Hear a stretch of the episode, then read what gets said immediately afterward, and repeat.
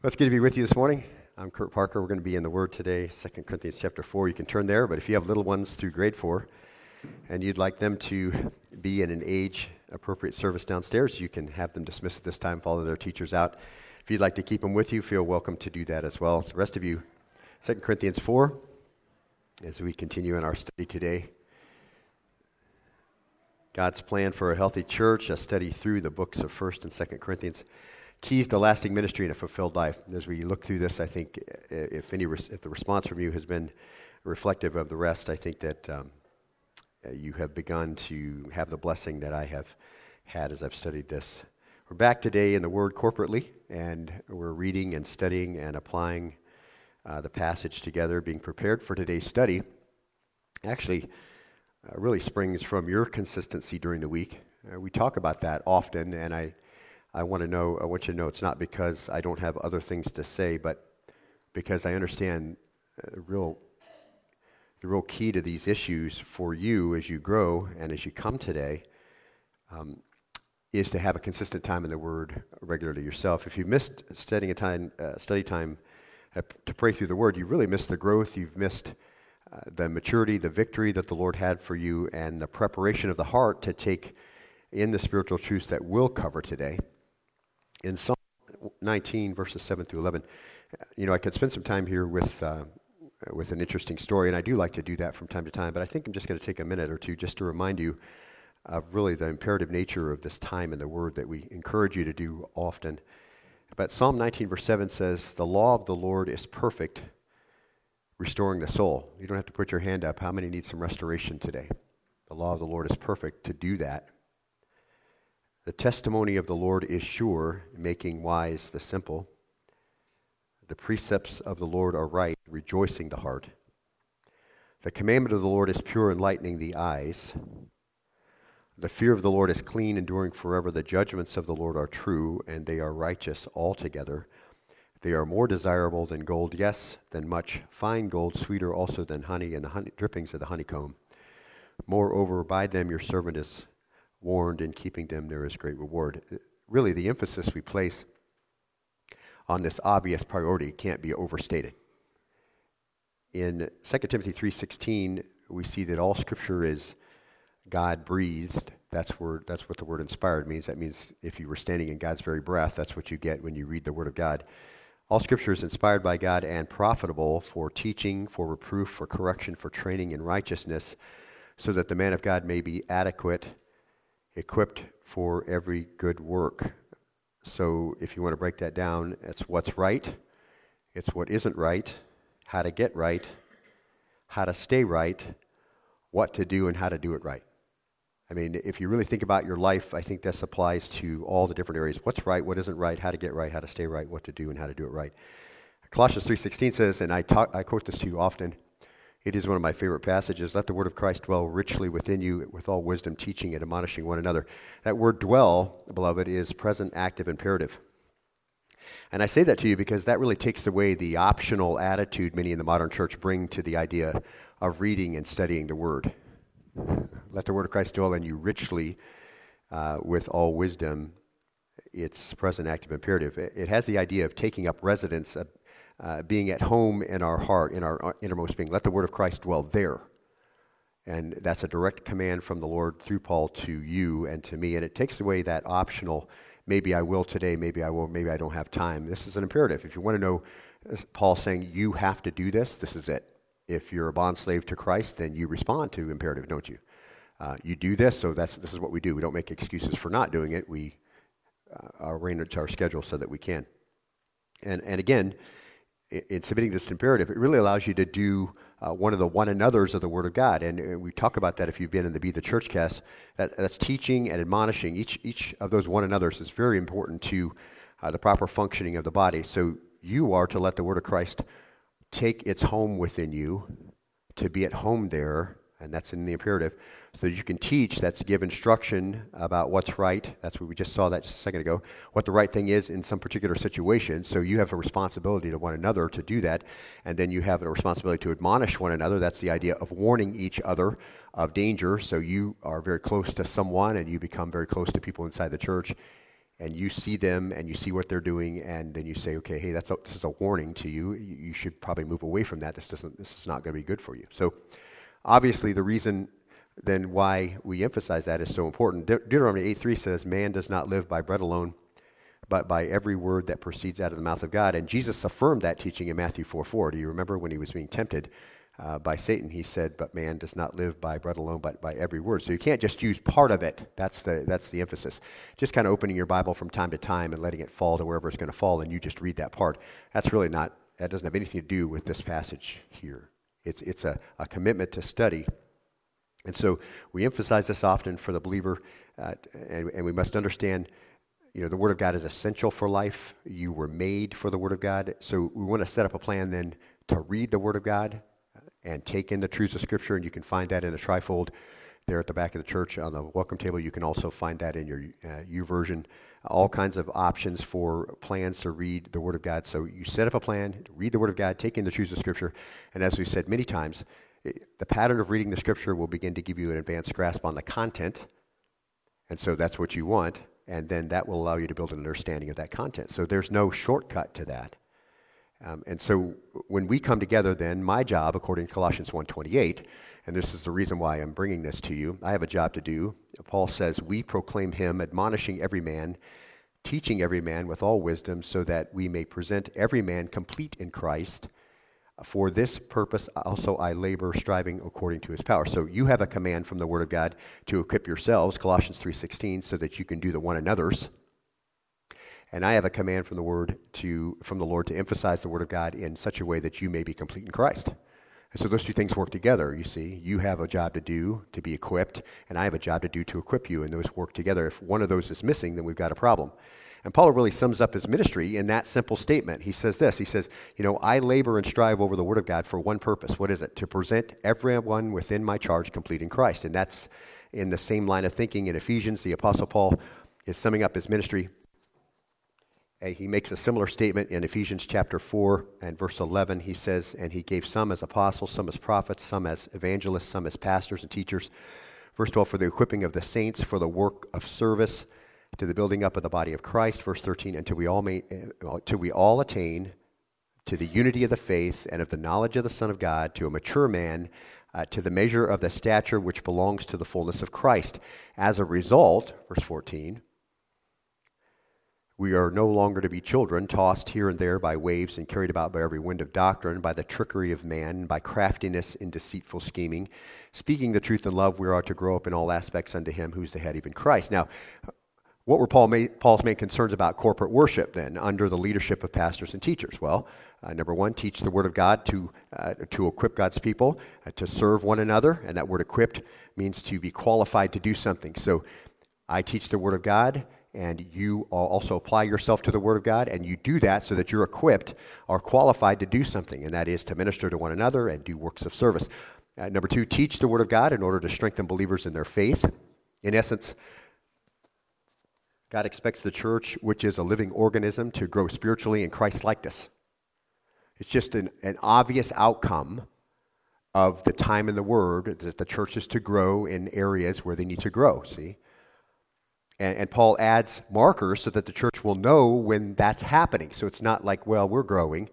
He says, listen, you know, it's, it's happening when you know you're not thrown off course by things, see? When, when, when difficulties come up in your life, when hardships come up, when people treat you meanly, uh, when unexpected things happen, you're not thrown off course. You'll know you're mature when that begins to happen. You can stay a steady course in spite of the difficult seas. And speaking the truth in love you're able to recognize and doing one another's with, with each other, you can speak the truth of somebody else's life in love, knowing that because you have that relationship, you can speak those things. And that's part of the way you can identify that these things are beginning to happen, you're beginning to be mature. Putting away childish behaviors. What are childish behaviors? Well, uh, grudges and temper tantrums, and always needing to have your own way, right? If you have children, you know that those three are always in there. And so, how do you know you're getting matured by the Word of God? Well, you're able to throw off temper tantrums, grudges, and, and having to always have your own way. And then becoming a reprint of Jesus. That's the goal, see? So, you have a job to do to be in the Word each day, and I have a job to do to present to you the Word. And I don't get to vary from that. And the biblical word for spiritual growth is sanctification, and you've heard me say that many times. So you have a responsibility, I have a responsibility, true spiritual growth, true spiritual maturity. That's a process, as you've seen already. The process of growth, that's not an easy process.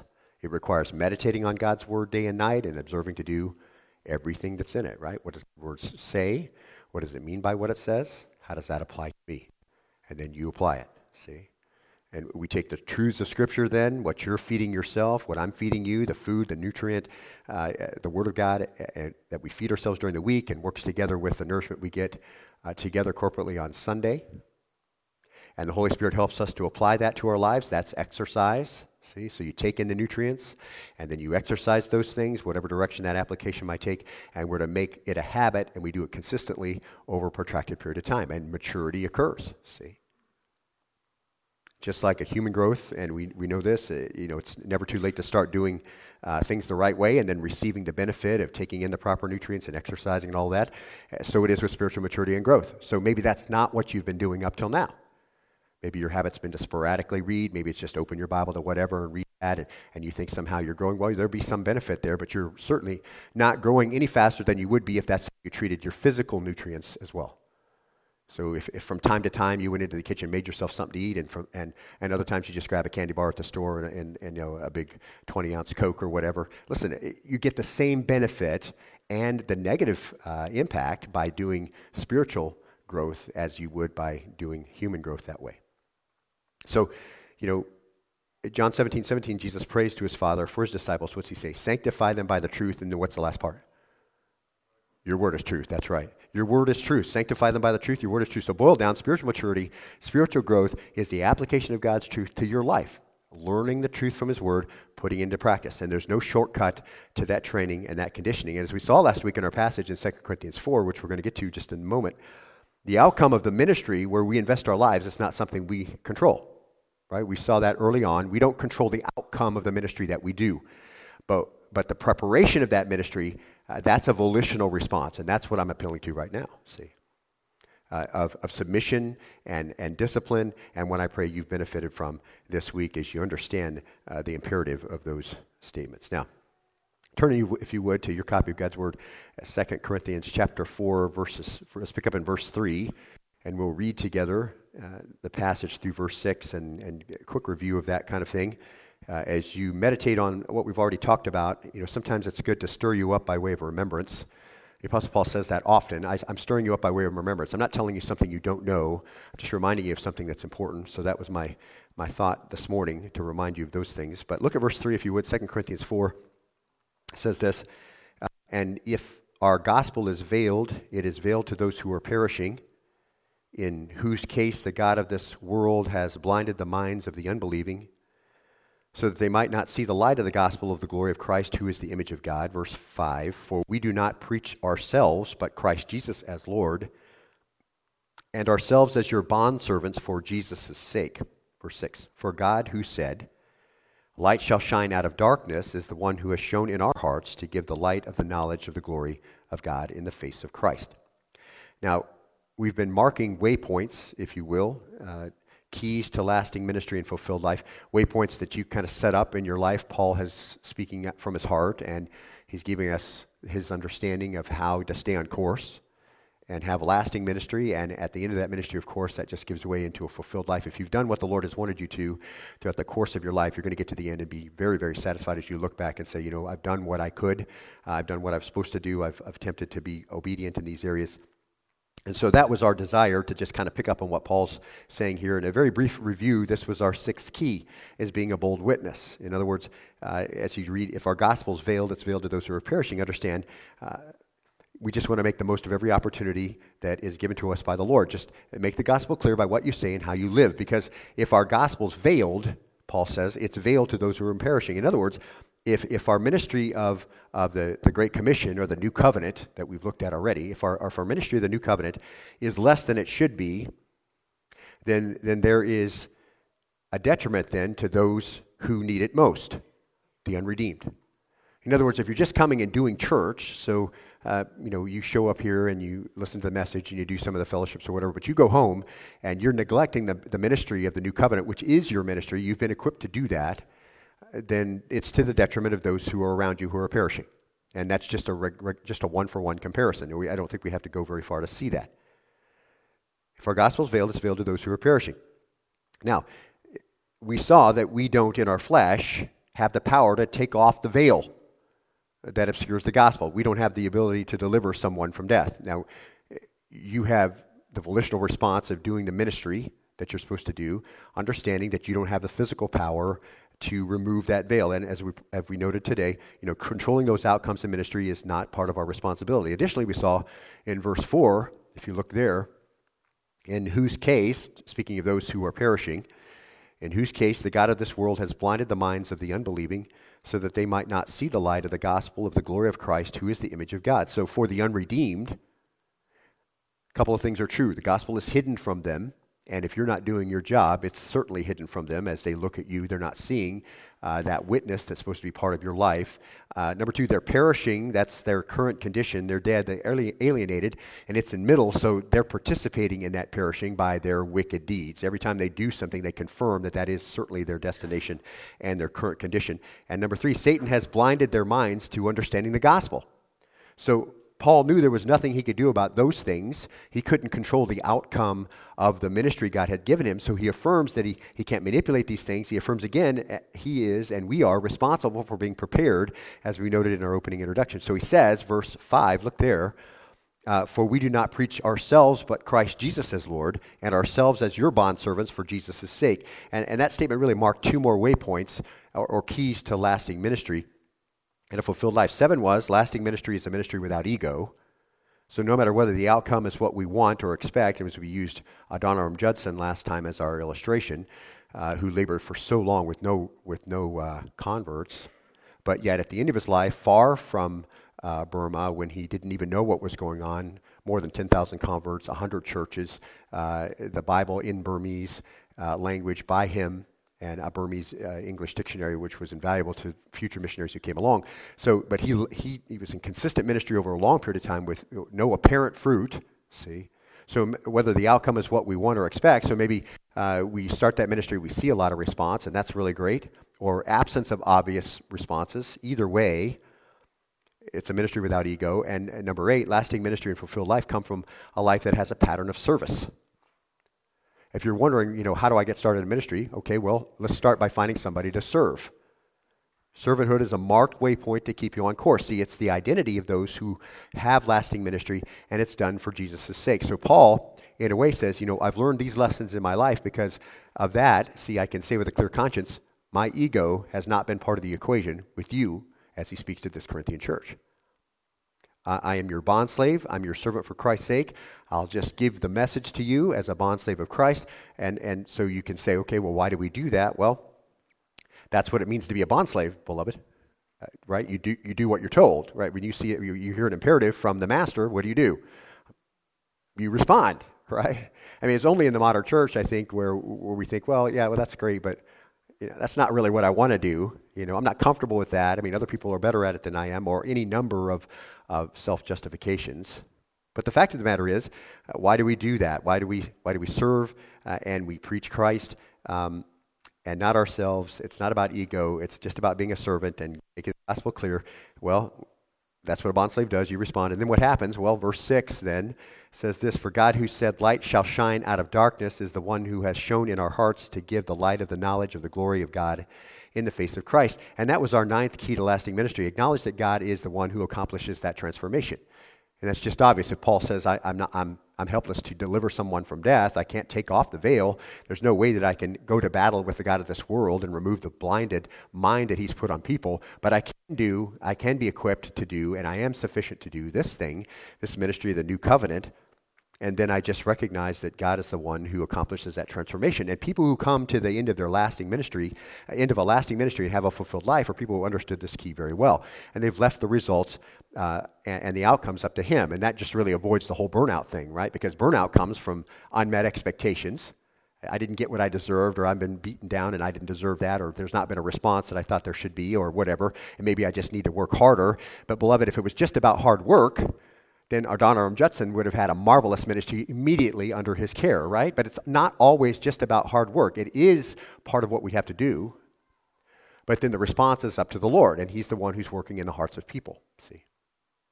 So that, that key is very important. The Lord's the one who accomplishes transformation. Now, look at, uh, if you would, at verse 7.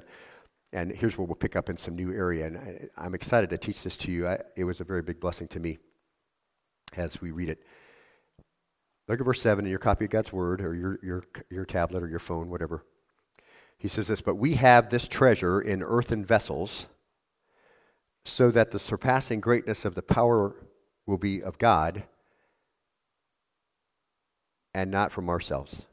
So, if you think about it and what we've looked at already, he really begins in verse 5 and all the way through verse 12, confirming that it's the power of God at work through the Word of God that's accomplishing anything of eternal value. And Paul says, it's not me. And he just really confirms that from 5 to 12. And we'll break these passages down a little later in our study. But let's read them briefly now. Look at your copy of God's Word and just pick up uh, in verse um, 8. For we are afflicted in every way.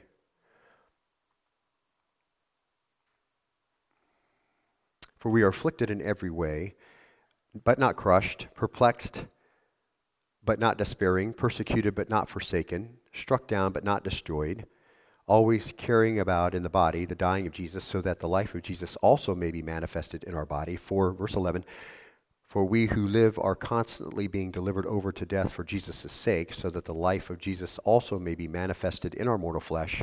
Verse 12 So death works in us, but life in you. Now, let's just pause right there. And that doesn't sound like your best life now by the world standards, does it? I mean, look at it. We're, I mean, we're, we're afflicted in every way. That's an oppressing pressure. That's the same idea of, and we'll look at this later, that's the pressure that was put on grapes. And grapes were crushed, right? And all of the juice and pulp was expelled from it. But Paul says, we're pressed like a grape, but we're not crushed. We're perplexed. We're, we're uh, persecuted. We're struck down. We carry about in our own body the dying of Jesus so that the life of Jesus may be manifested. So, again, 5 through 12, Paul just affirms he doesn't have the strength own physical body. He's not able, by his own clever uh, uh set of words, to change anyone's heart. But if you look back at verse 7, because there's a lot of things to be said uh, about this, look at verse 7. But we have this treasure in earthen vessels, so that the surpassing greatness of the power will be of God and not from ourselves. And, and really, that's our 10th and 11th waypoint. Our 10th uh, in, in keys to staying on track for lasting ministry for life is understand, admit your own inconsequentiality. When it comes right down to it, um, personally, you don't bring a lot to the table. He says, We have this treasure. What treasure? Well, let's just use the language that we've talked about. This is the ministry, this is the gospel ministry, this is the new covenant, this is the glorious message of Christ as Lord. Uh, this is um, the truth of salvation. We have this treasure, catch it, this wonderful, glorious gospel of the knowledge of the glory of God shining in the face of Christ. Man, we have that. That's the ministry that we have. See, that's God incarnate in Christ, the heart of the gospel. We have this treasure in earthen vessels. ostrakinos, that's the Greek noun. The word implies a very common vessel, nothing special. It's one that was used for all kinds of things, the most fragile, the most discardable, the most easily, easily replaced. Paul says, We hold this marvelous truth, this treasure, in a very common vessel, nothing special. That's us. Realize and admit you're, that you're not anything special. Something fragile, it's where we get our word for oyster. ostrakinos, something fragile, something insignificant. He says of himself and all humankind, Job understood this so well as he's talking about the Lord and how he holds his angels to a very strict standard, as, we, as he's talking about how he uh, brings judgment on those that had fallen and all that stuff in, in Job uh, chapter 4, verse 19. Then he comes to men, and Job says this How much more are those who dwell in houses of clay, whose foundation is the dust, and who are crushed before the moth? That's a pretty, that's a pretty accurate description of us, isn't it? It's a humbling contrast, really, if you think about it. The reality here is really splendid. Verse 4 starts by talking about glory, and then the topic is light, and it's the face of Christ, and then the knowledge of the wonderful gospel, and it's all contained, he says, in earthen vessels, clay pots it's really a stark contrast, isn't it? But between the shining glory of God and the face of Christ and the weak, fragile, breakable, ugly container in which this glory is held. See? And as we said before a number of weeks ago, we, we have an overinflated sense of our own importance in this culture and an overinflated sense of our own ability. And if you get anything out of the last couple of chapters, you come out, you come out of there realizing that that is not how the Lord evaluates us, okay? So it's a really humbling contrast. A weak, fragile, breakable, ugly container in which this glory is held. And obviously enough, you know, that leads us to the next waypoint to keep us on track for lasting ministry and a fulfilled life. So you understand you're really nothing in and of yourself, and, the, and it's the flesh that holds this marvelous, this marvelous gospel.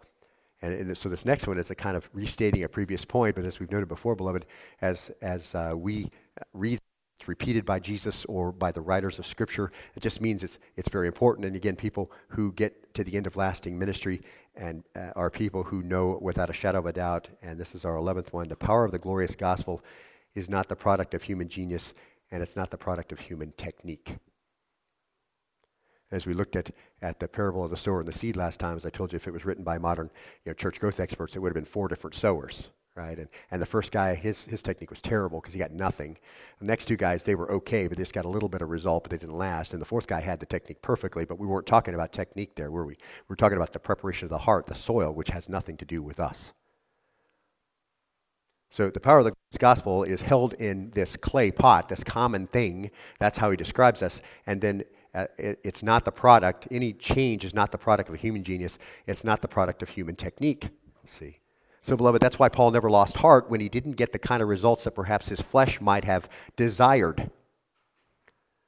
He knows he's powerless to deliver anyone from blindness or remove the veil or overpower the God of this world, but he also knows that weakness doesn't prove fatal to the gospel. Right? Weakness does not prove fatal to the gospel. Paul understood this so clearly.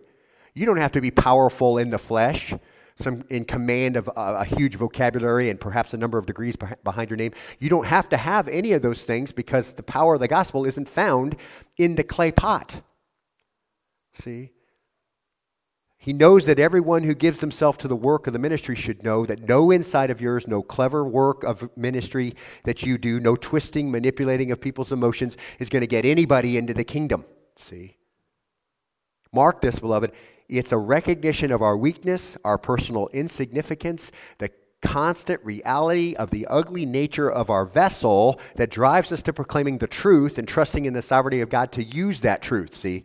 That's why the word is so important. Why? Because you don't have anything to give that's going to make any difference at all. So come back to the word of God. It's never the messenger, it's always the power of the message. And there are lots of illustrations we could use. We could spend a lot of time with Job, and we have uh, just pulling that in, uh, and David and the results of his life when he remembered his frailty, and the results of his life when he forgot his frailty and ordered, sur- uh, you know, a survey and did, did a bunch of things that just didn't work out well for him.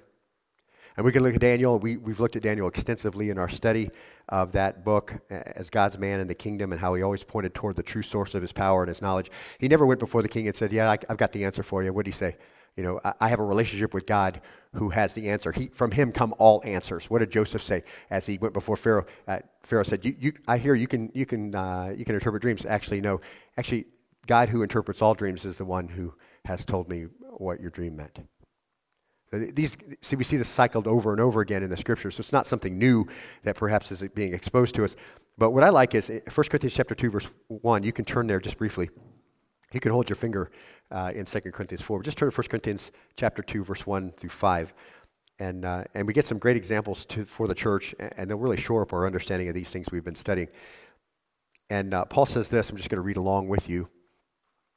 And when I came to you, brethren, and when I came to you, brethren, I did not come with superiority of speech or of wisdom, proclaiming to you the testimony of God, for I determined to know nothing among you except Jesus Christ and Him crucified.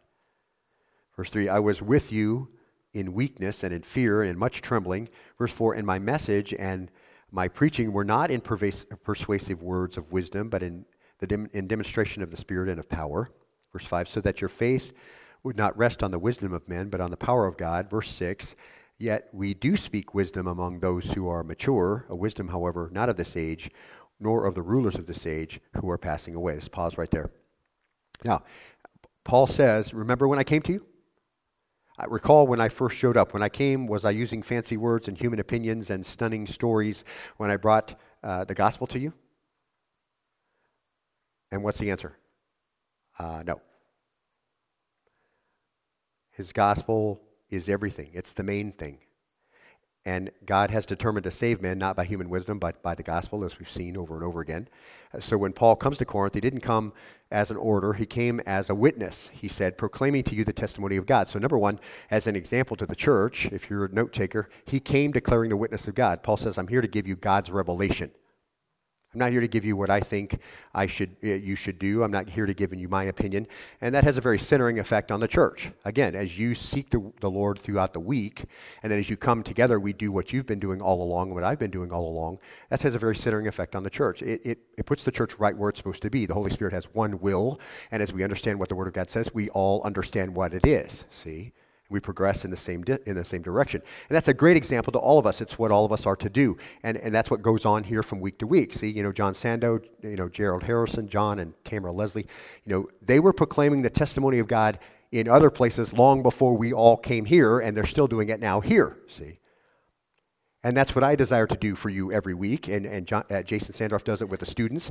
And, and, it happens in children's church and Sunday school and the Awana programs for children and, chil- and all of that stuff. That's where that's all going on. See, that's our, all of our desire to proclaim to you, not our own wisdom, not some creative way to tell a story or whatever, but to speak the word of God in truth what does it mean? Uh, what, what does it say? What does it mean by what it says? And how does that apply? See, just over and over and over. And people will hear us online or they'll, or they'll come live and they'll contact us or come and say, you know, we appreciate the fact that you teach verse by verse through a book. We have a couple of families who live in, far from us in the Midwest who've come through and visited us or found us online, and they regularly communicate with us and say, hey, you know, uh, we appreciate the fact that you just go verse by verse through the scriptures. That's very hard to find.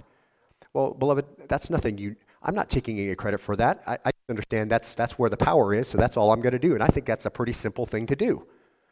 I think it's much more difficult every week to come in here and somehow figure out what I'm going to say to you out of the blue. I, the guys who do that, I'm just thinking, man, that's tough. But they'll contact us and say, I've never heard the Word of God taught that way. And I'm just, in my heart, I just say, I am so sorry about that because you have missed out on tons of growth that you could have had. And not only that, because you heard the Word of God taught differently, you heard just topical after topical, you thought that's how you were supposed to study the Word. So you're just kind of looking up topics in the Word of God instead of reading through it and benefiting from the entire teaching, every word that proceeds out of the mouth of God. See? You know, people are tired of three points in a poem. In some kind of manufactured way to press into the Word of God our own thoughts. They're tired of politics all the time. You know, uh, what we should think about the economy. You know, people are tired of Christian social clubs and social gospels. They just want something that really equips them to how they should think. See, God's people are best served by God's word. And, and when we mention a political leader or a policy, it comes as an application of God's thoughts from his word from where we are actually in the word. And that's on purpose, it's not by accident, see. I don't want to spend time talking to you about what I think about all of that stuff. See, I want to spend time teaching you what God thinks, and then you'll be thoroughly equipped to know what you should think, and you'll be thoroughly equipped for every good work. See, I don't, I don't have to press my opinion in on you or what I think about all this stuff all the time because I'm just supposed to equip you for every good work and understand what God thinks, and then you'll know what you should think. See? And I encourage you to do that as well, not rely on your own what you think is right and your sense of justice, but how the Lord portrays both the law and his grace and what you should do as a Christian, plus what the government should do. Listen, these things are important and you should know those details. Okay? They're not meshed all together. But as I just teach the Word of God to you, you can make that discern, those discerning thoughts. See? And as you read the Word every day, you are encouraging eh, and, and strengthening yourself in those areas. You know, and when you turn on the TV or you listen to some of these guys supposedly teaching the Word of God, you would think the Bible is just one big positive book, right? And I know some of you have the same experience, but sometimes when I get done reading the Bible, I feel like I just got through with a wrestling match and I didn't fare very well. And I'm worn out. Have you had that experience? Beloved, if you haven't had that experience, then you need to start reading verse by verse through the Word of God because you will. You know, sometimes it is really positive, and, and, and then you can praise the Lord for those things, and you can rejoice in the, in the promises and, and, the, and the joy that comes from these things. But, you know, sometimes it's not. And, and what we, we don't need all kind, you know, men and women with all kinds of flowery words that mean nothing. Paul says, I didn't come to you offering you a whole bunch of human verbiage and a whole lot of human preferences. I told you the testimony of God, not opinions. And that has a very, again, very centering effect on the church. So, you know, so he reminds them of what he did. Look at verse 2. For I determined, he said, um, to know nothing among you except Jesus Christ and Him crucified. Guess what? Number two, as an example to the church, the material wasn't original. And that's what I think when people come. I've never heard the Word of God taught that way, or I appreciate that you teach verse by verse through the Bible. Well, you know, I, I am so grateful that it's been a blessing in their life, but it's not original. It's just opening the Word of God and just, hey, what does this say? And what's it mean by what it says? And then, hey, let's make some application. Testimony of God in, is Christ. That's the gospel given to us in His Word. You remember Matthew 17? So we're not the only ones who, who try to shove our opinions in. Matthew 17, 2, Jesus' transfiguration. Peter had some opinions, remember? And uh, Jesus is there, and Matthew reports to us, and he was transfigured before them. Jesus is, and so he's, he's shining. Uh, that's uh, the, uh, the presence of God, the Shekinah of God is kind of shining through Jesus temporarily there on earth. And uh, his, uh, Peter sees this. His garments became white as light, and behold, Moses and Elijah appeared to them, talking with him. So catch this now. So Jesus is speaking with Moses and Elijah, okay? and uh, and Peter interrupts. What? When you read this, you're like, dude. You know, my dad always said, you know, it's better to keep your lips closed and have people think you're stupid than to open up your mouth and remove any doubt. Okay? And uh, this is one of those points where you probably just could have been quiet. He says, Peter says to Jesus, Jesus is speaking to Moses and Elijah for crying out loud. Peter, Peter says to Jesus, Lord, it's good for us to be here. If you wish, I'll make three tabernacles here one for you, one for Moses, one for Elijah. Now, quick question. Do you think that Jesus and Moses and Elijah were talking about building a small hut for each of them so they could dwell there? Unlikely. What were they likely talking about? Well, probably the plan of God, Jesus' impending death, you know, the gospel, making atonement for the sin of men, something that Moses and Elijah had looked forward to and something that was about to happen. And now, because they're with the Lord, they understand more about all the things they wrote. And I'm sure it had to do with those things, perhaps other things that we don't know yet. So Peter interrupts the conversation, so God interrupts Peter and says, because it says while he was still speaking. So Peter's still saying something, and God interrupts him. God interrupts him. A bright cloud overshadowed them, and behold, a voice out of the cloud said, This is my beloved Son, with whom I'm well pleased. Listen to him. And, you know, get on board, Peter. You know, you're not thinking about the main thing. You know, Peter, I'm not looking for your opinions and speculations and preferences. God says, listen to Jesus. He's accomplishing my plan, the redemption of, of mankind. So as Paul deals with this ununified church full of division here in Corinth, he, he says, Remember how I came among you, for I determined to know nothing among you except Jesus and Him crucified. And, and that's much better, isn't it? And, and when we come together here at Berean on Sunday or Wednesday or whatever day it is for small groups or, or teaching time, wherever it is, you know, whenever we meet together and we, and we say uh, the first thing after we've greeted one another, let's open our Bibles. Let's look at what God has to say.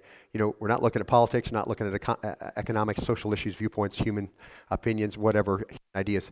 Uh, and that, that's just really good for the church to remember that there's all kinds of opinions, but let's look at what God has to say today for us.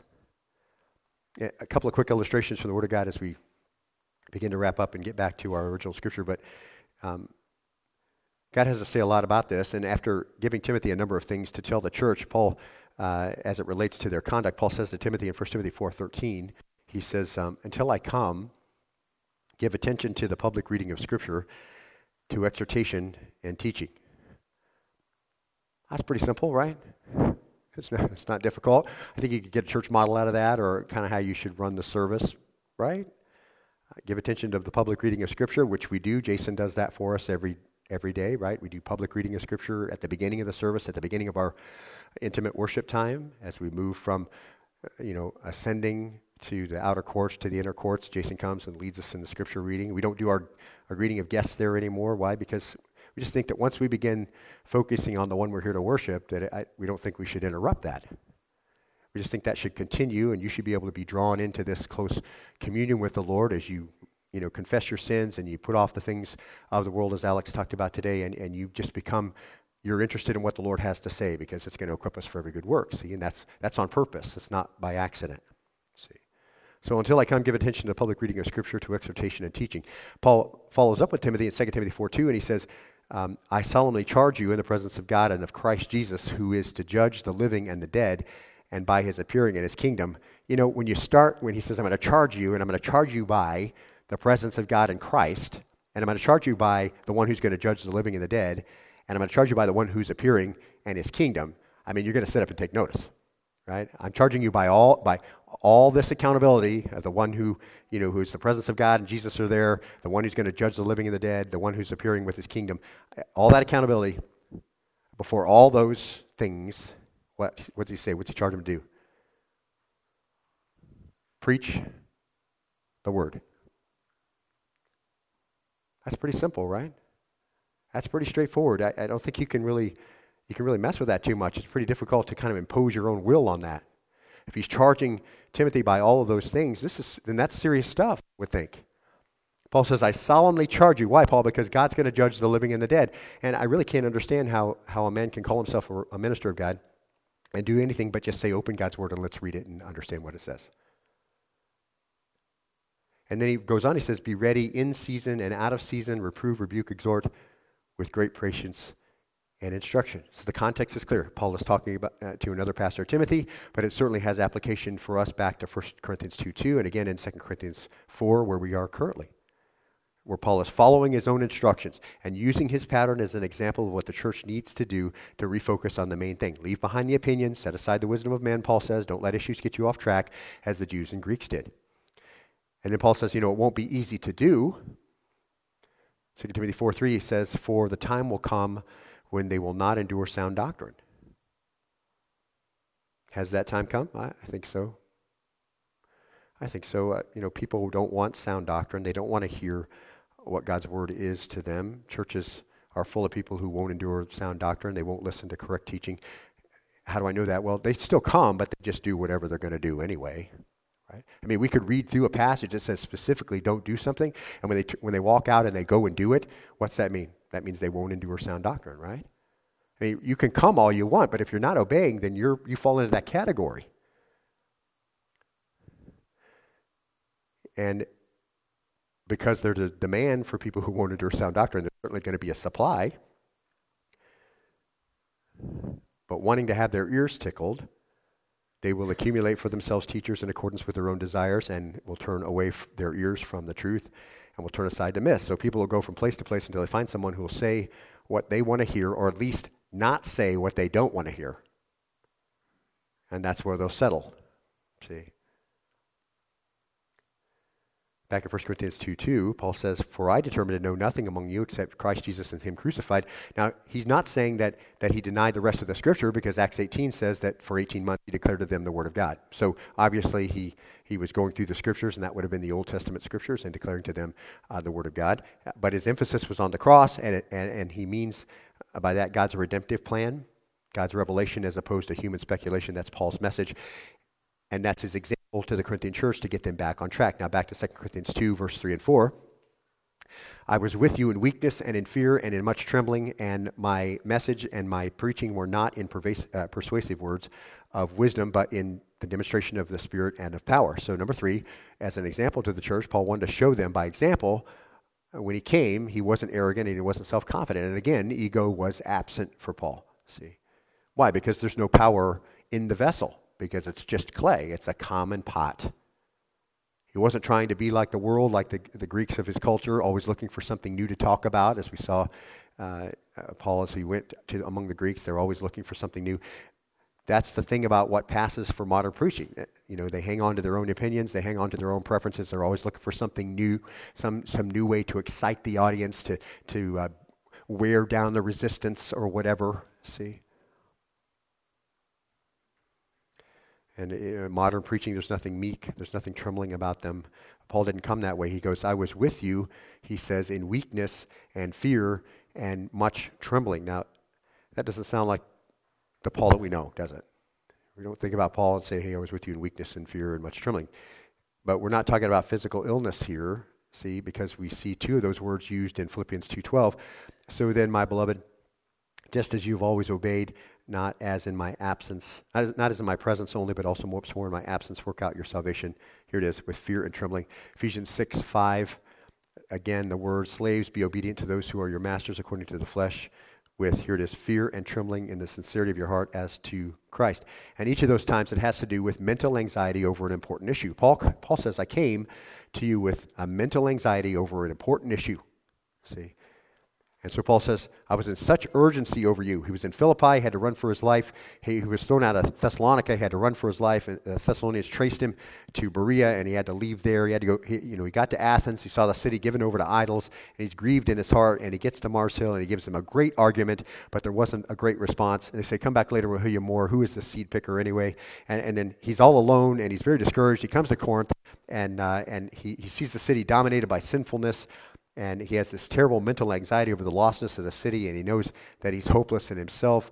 And he comes on into the city, you know, and he starts preaching in the synagogue, and then everybody makes everybody mad. So he has to he has to stop preaching there. But then the leader of the synagogue comes to faith, and God gives him a little bit of encouragement and says, "Don't worry about this city, and don't worry about what people are going to do to you. I have a I have a few guys here, and and there's going to be good things that are going to be happening." But Paul's Paul's you know he's he's in weakness, he's in fear, he's in much trembling.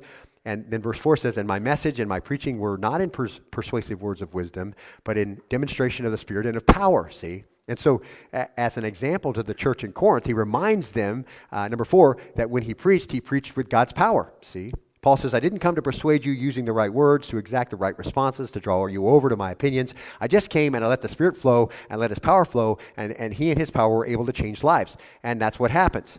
See? And it didn't look too promising at first. And he preaches and just a few people come. And, and, uh, and he gets tossed out. And then you know paul stays with uh, the leader of the synagogue. And then the power of god is at work. And, and he did all that. So verse 5 he says so that your faith would not rest on the wisdom of men but on the power of god. And, ver- and number 5 is an example once again he wasn't making disciples for himself. He wasn't making paul followers. See we don't preach ourselves right 2 corinthians 4 5 but christ jesus is lord he wanted them to see what God was doing and give him praise. Now let's look at verse 6 and finish up with some closing thoughts about how this all works out. Look at 1 Corinthians chapter 2 verse 6. Yet we do speak wisdom among those who are mature, a wisdom however not of this age nor of the rulers of this age who are passing away. Just to be clear, he's not speaking foolishness. Okay? It appears to be foolishness to those who are unredeemed, but he is truly speaking wisdom. And in preaching just the word of God, unoriginal material, that's not foolishness either. It's only foolishness to those who aren't mature. That's the whole point. In other words, it may not be the world's wisdom, and, and, you may think it's foolish, and you may say it's simple, and you may say it's simplistic, but we're speaking wisdom. Paul says, You may not see it as such, but it is. I reject human wisdom, he says. The problem is that only the saved know it. See? Only the saved know that. That's what he means by what he says, among those who are mature. That's the adjective teleos refers to full grown, mature believer in this context. It takes us back to where we began this morning, see. But in 1 Corinthians 14 20, brethren, do not be children in your thinking, yet in evil be infants, but in your thinking be mature. That's what we saw in our opening comments. See, Ephesians 4 13, Paul explains the process of growth in the church, and he uses the word again, you know, until we all attain the unity of the flesh, of the knowledge of God, uh, Son of God, to the mature man. See. The writer of Hebrews uses the word as well. Same context in Hebrews 5:14, but solid food is for the mature who because of practice have their senses trained to discern good and evil. You're going to understand why we do this very simply as you grow in maturity because you'll realize this is really the only place growth is going to come from. Just working through the Word of God, verse by verse, breaking it down. What does it say? What does it mean by what it says? How does it apply to me? Over and over and over. And you don't have to be original about that. See? Therefore, leaving the elementary teaching about Christ, let us press on to maturity, not laying again the foundation of repentance from dead works and of faith towards God. See, in other words, you can, you can err there too. As a church. You can constantly be invitation after invitation and, and the basics of coming into the kingdom and not ever move into maturity. See, Paul says we're going to lay that aside if the Lord permits, and we're going to move on to maturity in Christ. And this we will do, he says, if God permits. So, in a sense, this is a Christian who's matured. So, according to Paul, the only people who know this is wisdom are the mature Christians. The world thinks it's foolishness, the world thinks it's a stumbling block. Immature believers want their ears tickled and need to be entertained, perhaps, up into that point. Immature believers are the ones that are going to be tossed around by every wind and wave of doctrine. They're going to be sidetracked by uh, you know things that come up in their life. They're you know they're going to be children and hanging on to their own personal preferences and temper tantrums and all, you know uh, holding. Um, unforgiveness towards each other. Listen, but those who are mature recognize the significance and importance of a single minded focus on ministry that comes to the reading and teaching of the Word of God. And I think you can illustrate that uh, in your own mind. I, you know, some of you maybe can't remember when you weren't a Christian. Um, you came to faith as a child in chronological age because, of course, everyone has to come to Christ like a child. Okay, so, but you came to faith as a child. And, you know, if someone asked you if you're a Christian, it's like, you know, all my life I've been a Christian. I, I don't know anything else. And there's certainly nothing wrong with that. And maybe you're, you're in the same boat, but maybe ever since you were a little kid, that's all you've ever known. Uh, you've always been a Christian. But maybe you could think back to a time that you weren't a believer and, and think about your reactions to the gospel before that time. And some of you can fall into that category. Uh, usually your reaction was the gospel is pretty stupid and pretty foolish, and people who live that way must be ignorant, right? they they lack knowledge, discernment, they're just the simpletons. And maybe that was your reaction to the gospel. That was more in line with how the world looks at at uh, biblical teaching and, and, morality and those kinds of things that flow from Christianity. Pretty stupid, pretty foolish. And maybe you can remember that. And it didn't seem really very profound at all, did it? It seemed very simple. Uh, but then the Holy Spirit went to work drawing you, and then Christ dying on the cross made sense, and you repent and confess and ask Him to be your Savior and Lord. And the interesting thing about that is, is that both parties here could be at the same maturity level. I, somebody who came to faith as a child, and that's all they've ever known, and someone who's recently come to faith and has understood uh, that now this is important stuff, you could be at the same maturity level, even though perhaps you've been saved a lot longer than this other person. See? Because when you become a believer, the message of Christ should have taken on some depth to it, and some of those depths would appear to be uh, so deep you couldn't sound them. I mean, that's the whole idea. The longer you've been a Christian, if you've been maturing, the deeper and unsearchable all of this should appear. And sometimes you kind of feel like the Apostle Paul in, in Romans 11, verse 33, when he says, uh, The depth and the riches, both of the wisdom and the knowledge of God, how unsearchable are his, way, his judgments and uh, unfathomable are his ways. Before you're a believer, it was all very simplistic and foolish. Uh, but after you became a believer, the question is, have you matured? See? And if you came to Christ as a child and that's all you've known, then the question is, have you matured? What's, what's your personal time in the Word look like on a daily basis? Because listen, beloved, if you're not in the Word every day and you're drawn, not drawn to those deep things and you begin to search them out every single day, you're still immature, regardless of what chronological age you may be. Okay? And this is not me saying this. This is very clear from the Word of God. But you don't have to stay that way, see? And there may be people who came to faith just a few years ago who may be much more mature than you because they've understood what they were supposed to do and they begin to learn and it gets deeper and deeper and more wonderful and more wonderful and hard, harder to understand. And the more mature you get, uh, as you look at the Word of God, it just becomes more, much more complex. And it's like, wow, this is so amazing. I need understanding as, as you read through this, you know.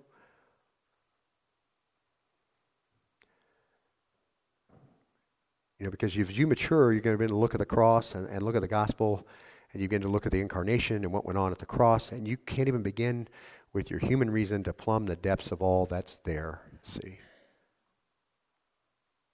But the indicator that maturity is happening, beloved, is obedience. See? Growth in the understanding and the application of biblical truth. That's maturity. See? Not chronological age in the faith. Not because you served on the deacon board or you were a trustee somewhere or because you've been teaching Sunday school or you're in charge of whatever. Okay? Or you went to some seminar sometime and, and it was just really great and you really grew up there. Listen, it doesn't happen that way. It happens because you spend time in the Word each day and you take on the responsibilities you have from Colossians 3.16 and you let the Word of Christ dwell in you richly with all wisdom. And you start doing the one another's to one another. And then you come on corporately, and it just springs right off of what you've been doing, and it, it flows right into what you've been learning, and then I get to do what I do, and then we are all equipped together and grow up in maturity. See? That's what that looks like. See?